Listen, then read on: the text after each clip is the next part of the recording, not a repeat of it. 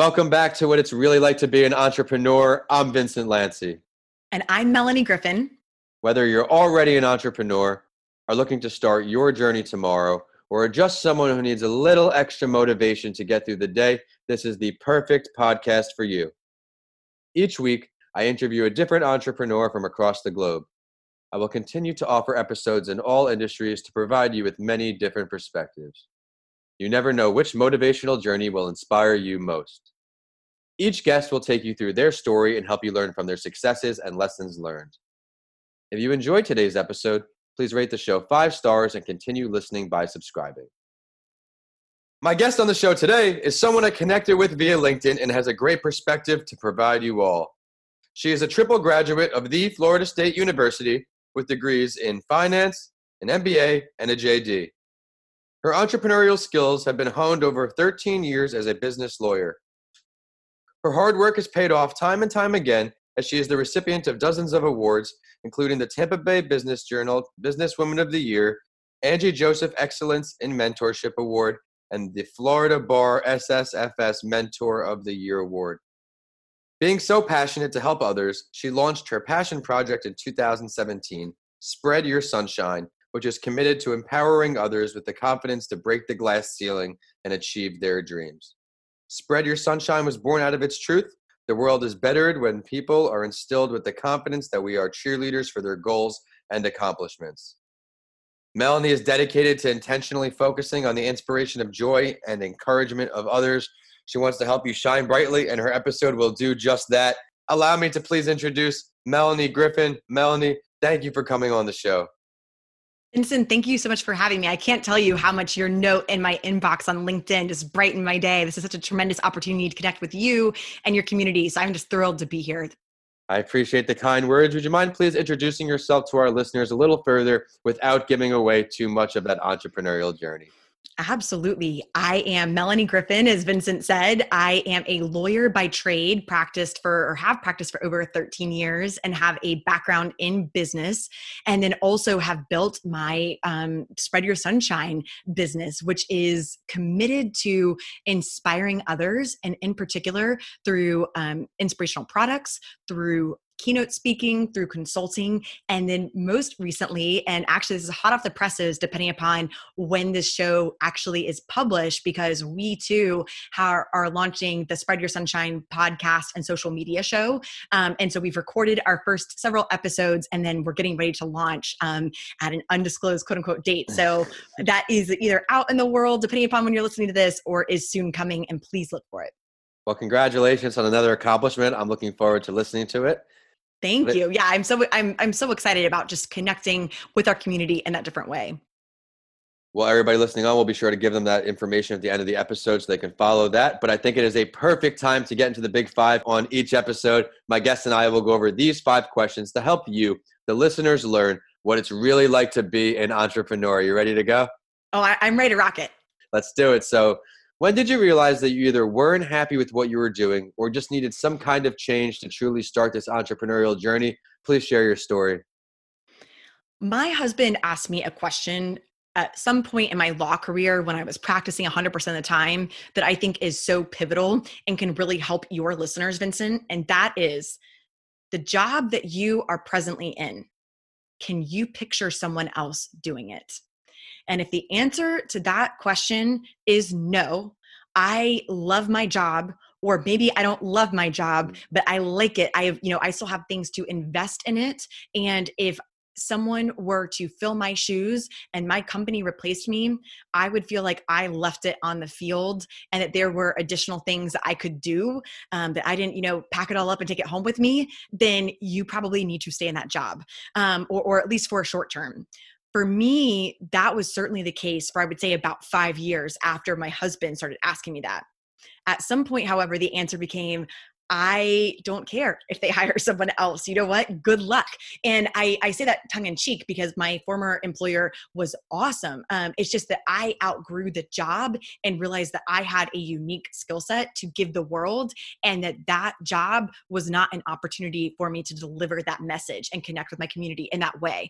And the minute that you realize that you have something else to do, um, and that you can, that your job is holding you back, or the role that you've carved out for yourself is holding you back in that moment, I think that that's when we really have to get serious about carving out a different niche and going down a different path.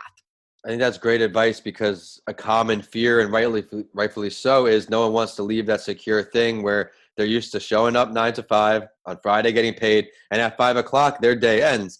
Whereas an entrepreneur, you're thinking around the clock. Yeah. And even if your job doesn't end at five, even if that's around the clock, at some point, if it's not joyous or if it's no longer challenging, then you just, you don't feel like you're giving back in the way that you want to. And so I know for me, that's something I grappled with is that my job it took a tremendous number of hours. And what also held me back then from going towards Spread Your Sunshine from that full time legal practice was that I also knew that Spread Your Sunshine would take a number of tremendous hours. And I had to get my head around the fact that it wasn't an easy answer. But ultimately, not only did I realize that that was my niche and the way that I could serve others best, but beyond that, I also realized if I wanted to continue to be a high performer, I had to be challenged and just staying in the day to day rut of doing the same old thing that I had already done for over a decade wasn't going to do it.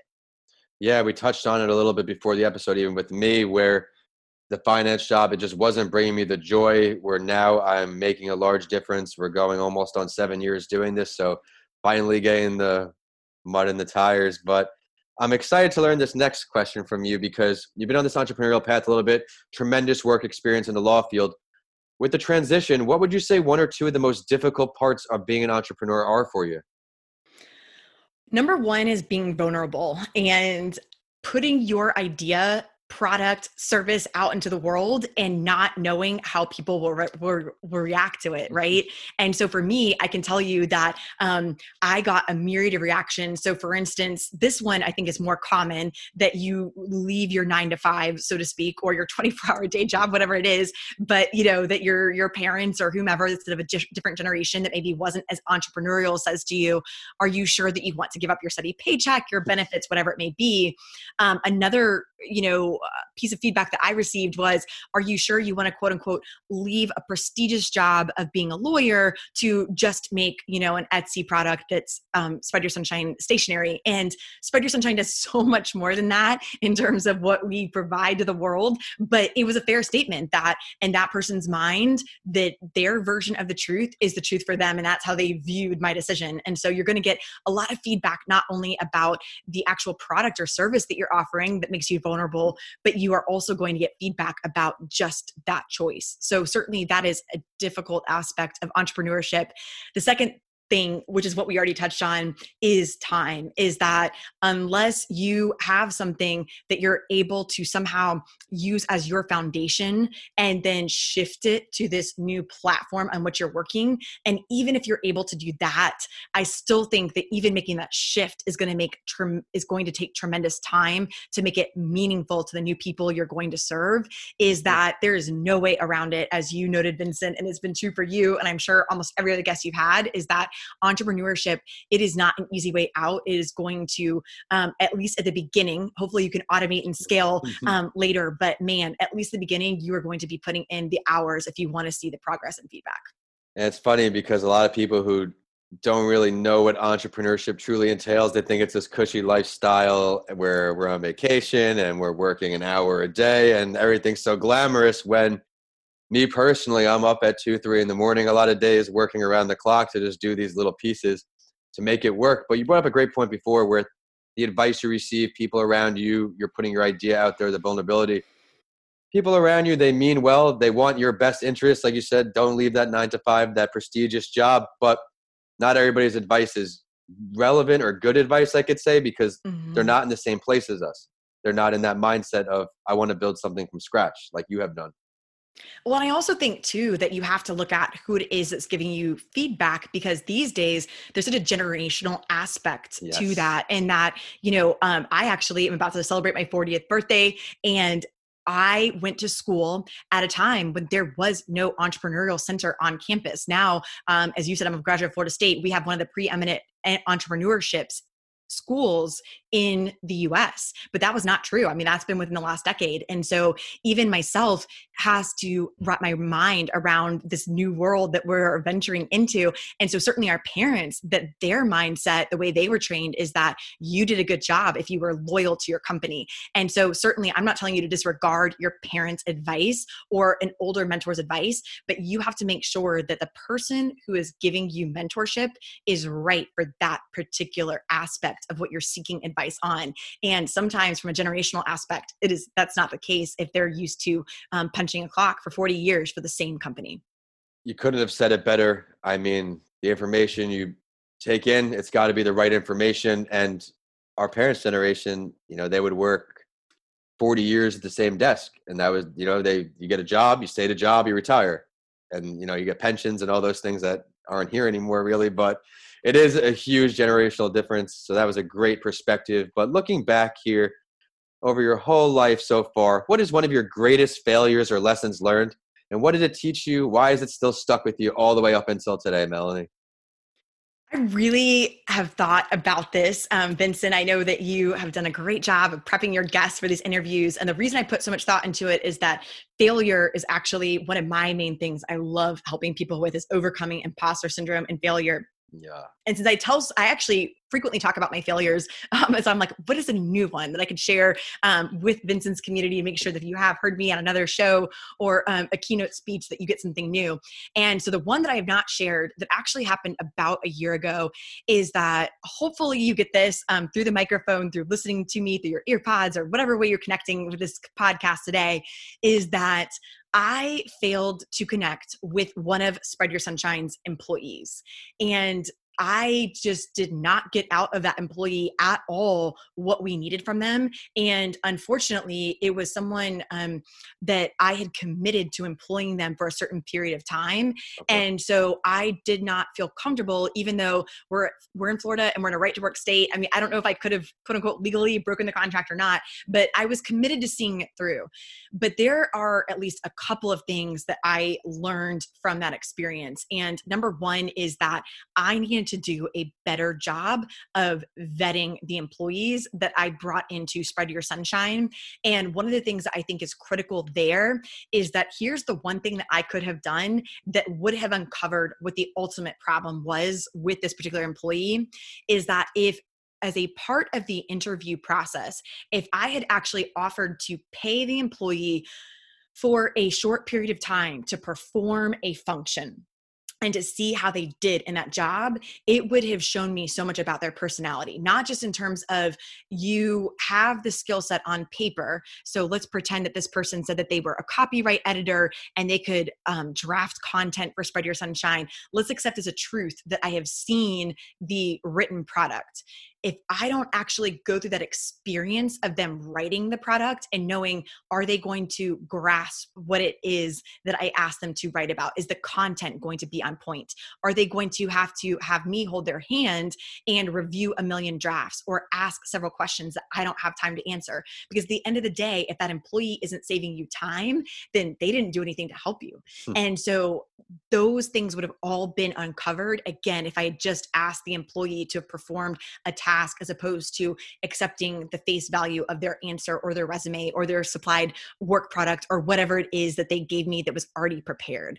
Um, and so that was just such a, a, a great thing to learn. In addition to the second thing that I will share that I learned from that experience is you have to ask yourself, I think, a question at the end of every experience that you consider to be quote unquote a failure. I'm using air quotes there, but that is did you do everything that you could to have prevented that outcome?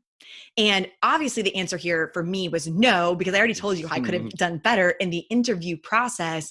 But with that, I didn't just say to myself, oh man, this was a bad situation, um, you know, and, and just let that period of time that we worked together be ruined. I constantly strived to figure out A, how I could do better interviewing in the future.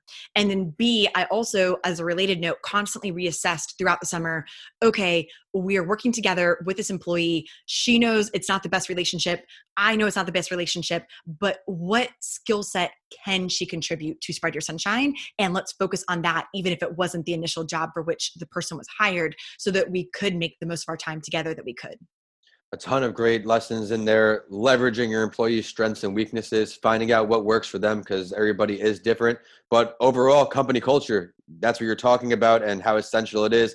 It's got to be a right fit because it's just wasting time detaching you even further from the goals of the company if not everybody's on the same page Absolutely. And, and you said it best company culture and also company need. That if you've hired an employee for a specific job function and you now have someone who cannot perform it. So, in the example that I gave, that I did make the best use of the summer, but now we had employees who could perform duplicative functions because that ended up being the skill set that was identified for the employee that we um, had hired. And then we had a gap where we had hired that person and we thought they would be able to help. And that didn't end up being what they wanted to work on. And not that I allow my employees to dictate, quote unquote, their schedule, but at some point you do have to accept as a truth that if your employees aren't motivated, if they're not happy, if they don't love what they're working on, you're not going to get great work products. So at some point, depending upon your situation, you may have to call a spade a spade, as we did in that situation. Mm-hmm. And so you've got to be working on whether you have the right um, work team and flow as well. Another thing could be with what people are looking for with an employer. Some people want that PTO, that air hockey table in the conference room, that everybody wants different things, but you have to cater to each employee differently. And that's a great lesson there, Melanie. But I am excited for this next question because you're such a career learner. If you could choose to have a conversation and learn from any entrepreneur, dead or alive, who are we going with? Oh, this is so tempting. So my real answer for you that would not be applicable here is Kate Middleton. Um, I've said this before. I want her to be my bestie. She just doesn't know I'm alive. But in answering your actual question, um, I don't have just one person, but I would pick any of the female Fortune 500 CEOs. There are so few of them. And so for them to have been able to climb to the top of their company, or not necessarily climb, because that makes it sound like it has a negative connotation. And I mean this positively. So if they displayed the leadership characteristics that allowed them to either rise up internally or to be such a um, commodity in the marketplace that that Fortune 500 wanted to have them on the top of their leadership pyramid. I just think there are so many lessons to unpack there. And again, especially because of the fact that it's not just a Fortune 500, obviously, um, or maybe not obviously, but a lot of those leaders would be incredible to learn from. But I think especially a female CEO where that is just, you know, it's almost like the unicorn that's um, somewhat unattainable, unfortunately, still today, that I think they would have additional lessons and perspective to share. I love it. Um, one that comes to mind is uh, Sara Blakely. She of is course, sometimes yeah. people choose her as the entrepreneur they like to meet. And she had this powerful quote I remember was don't be intimidated by what you don't know.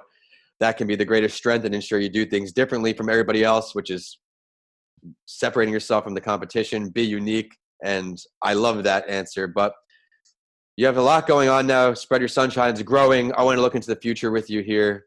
Where do you see yourself in all of your entrepreneurial endeavors one year and five years out? Let's start with one year, Melanie. Oh, so this is always tough. I, I tend to be someone that kind of ebbs and flows and goes with what is, um, you know, coming my way. And I do think that's important for your listeners is that you, as an entrepreneur, have to always be getting feedback from the community. And so I think this is such a valuable question. And yet I would caution the listeners about being too cemented in these plans because if you're not listening to the community and or thinking about what is going on in the marketplace today and so depending upon when you're listening to this we're recording during the coronavirus pandemic but certainly we may have been past that. You may be listening to this well into the future. Um, and my point is about this is that just make sure that you are again changing because what you did in 2019 certainly was not more than likely what you could do with your business in 2020 that being said mm-hmm. giving that caveat um, the two things i have on my horizon for spread your sunshine is continuing to grow our products and services. And so with the products we already have an inspirational line that congratulates and celebrates our community and tells them how fabulously awesome they are. I would love to add additional products for gratitude grace um, and honestly celebrating kids. I don't think it ever starts too too early that we start giving ourselves a positive mindset because some of the self-learned behaviors that we have from that young age is what holds us back as an adult because we keep talking to ourselves in the same way unless someone or something intercedes. Like i know vincent with you with your um, accident you know it's like thankfully at 21 you had this life-changing experience but if you hadn't maybe negative self-talk that you gave earlier to yourself in your life might have carried over and how unfortunate because we'd be missing out on this great opportunity to connect. And then similarly with our services you already kind of heard where we're going in the next year but we are looking to not only launch our show but then have to um, have e-courses that are corresponding with that and coming out of it to help our com- community learn and grow further as well as others that join us yeah, you definitely have a lot to offer. I think that e-course can be extremely successful and extremely valuable for everybody listening on. I'm very passionate about giving back to the children as well. I have two very big projects very close to completion, a mental health children's book and an entrepreneurship children's book. Um, and I'm really just excited to get to these kids because especially now with coronavirus, um, the separatism of individuality. These children are six months old. They start crawling away from their parents, looking back for security. They go to school, become their own people, individuality, and now they're back home. Stunted that that growth, that creativity, that independence. So I love how you're able to give back to the kids. What's five years out for you?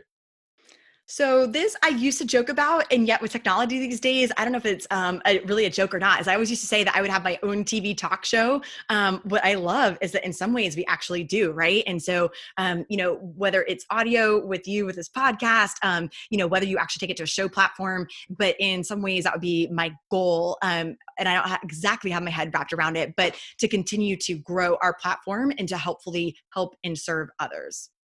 Well, I'm excited to see everything you have in store for the future. And I think this is a great time for the Spotlight story, Melanie. On each episode, I share an entrepreneurial journey to inspire our listeners, and I would love to hear your take on it. As we have a lawyer turned entrepreneur recording today, I will introduce the story of another lawyer turned entrepreneur in Haley Altman. In 2016, Haley Altman founded the company Doxly, which is a secure portal for end to end transactions. She said her idea for an automated document and transaction management platform was born one evening at around 1 a.m., where at the time she was a partner at a law firm and surrounded by hundreds of manila folders. Haley and her team were hunting through thousands of documents for this one missing signature page that ended up holding up multi-million dollar closing. She ended up raising 2.75 million in equity for funding for this company, which was later acquired by Litera in 2019. Melanie, what do you like best about her story? that she got funding. Um, as you may know from other uh, guests, um, just jumped out at me because it is so difficult as a female to get that type of VC or investment funding. At the same time, though, I will use this as another learning moment since we're together is that, um, you know, as envious as I am of that, because I do think that certainly funding can help you scale and grow. And at some point, it becomes a necessity for those who are earlier in the entrepreneurial journey. One thing that was counterintuitive to me was when I listened to a podcast um, and learned that that statistic that 95% of small businesses fail within the first year, yep. a lot of them are actually tied to being overfunded because they don't go to the marketplace soon enough with their product or service to learn what the market thinks of it and how it could be better or improved. So, again, I think it's tremendous that she got funding, and I, I am so envious. But for those who are newer in the journey, don't let that stop you because sometimes it is the people who are quote unquote under underfunded that are the scrappiest that end up being the biggest success. And you mentioned Sara Blakely. Look at her five thousand yeah. dollars to start, and now she's a billionaire. So um, again, it can happen, and just keep your eye on the ball about what your actual needs are. It was something I always wrestled with the idea of getting funding for my operations, but I have to prioritize what I'm doing as far as with my business because finances are limited, but I am close to that goal of the two kids books and this mental health resource, which will be coming out first in about a month now for all ages, universal mental health handbook to help everybody through this difficult time. And I'm hoping that will give me the funding I need for future endeavors. But Melanie, thank you so much for coming on the show today. I know our listeners are going to see all the value you brought on. I loved how you started in the beginning where you just said, hey, if you have that joy, if you have that passion, just go after it. I loved how you also touched on vetting your employees to find that right culture fit. Learning from these lessons is very important. And I also love your willingness to give back to the next generation. You're very mindful of the kids and the children are the future. So I'm very, very fond that you added that to your story. But it is time for the last word. And I also do this in my other podcast series, A Mental Health Break with Vincent A. Lancy, too. because I want my listeners to really get to know the guests I bring on, is there something that you would like to share with everybody listening on that we did not touch on yet today? My last piece of advice is embrace imperfection and failure. That, as you mentioned, I love learning. And when I had my first real experience failing, I would say I did not have it soon enough. That while I'm sure things didn't go well for me before then, the first one that I really remember was in law school, and that was way too late in uh, way too late in life because I did not know yes. exactly how to fail, and it is the most beneficial thing and helps you learn and grow and you just never know what you'll put out in the world that just becomes beautiful when you start I love how you said that. Grow. You got to constantly grow and just be aware of everything that you can do to improve that ability. But would you mind please sharing your professional social media, website, any ways for our listeners to follow your endeavors or request your services? Absolutely. Visit us at spreadyoursunshine.com. When you go, you'll see a toolbar at the top for a 15% discount off our products and then eventually services, depending upon when you are listening to this. And then we are also on five different platforms. The first four are Instagram, Facebook, YouTube, and LinkedIn, where our handle is at Spread Your Sunshine on those four. And then our fifth platform, Twitter, we are at sunshine underscore women and look forward to connecting with you through either our social media or our e newsletter through our website. Everybody be sure to check out her great content. There's a ton of value in there, and it is social media time for the show, and we're on whichever platform you like to use. We're at What It's Really Like to Be an Entrepreneur on LinkedIn, at your favorite morning podcast on Instagram and Facebook, and at Podcast by Lancey on Twitter. So you have updates from this show and a mental health break with Vincent A. Lancey. Of course, my handles are at Vincent A. Lancey on all social media and YouTube, and my website is vincentalancey.com. If you check out my books, DM me. I would love to hear from you all. We have Left for Dead, A Story of Redemption, and How to Transform Your Mindset When the Norm is Changed. I created for all of you during the quarantine, and both are on Amazon now. And as always, I will end the show with a quote that inspired me and know it will for you too. This one is from Haley Altman, the entrepreneur from today's Spotlight story. She said very powerfully Surround yourself with people who complement but don't match your main skill set. If you have a technology focus, partner with someone who has more of a business or sales focus.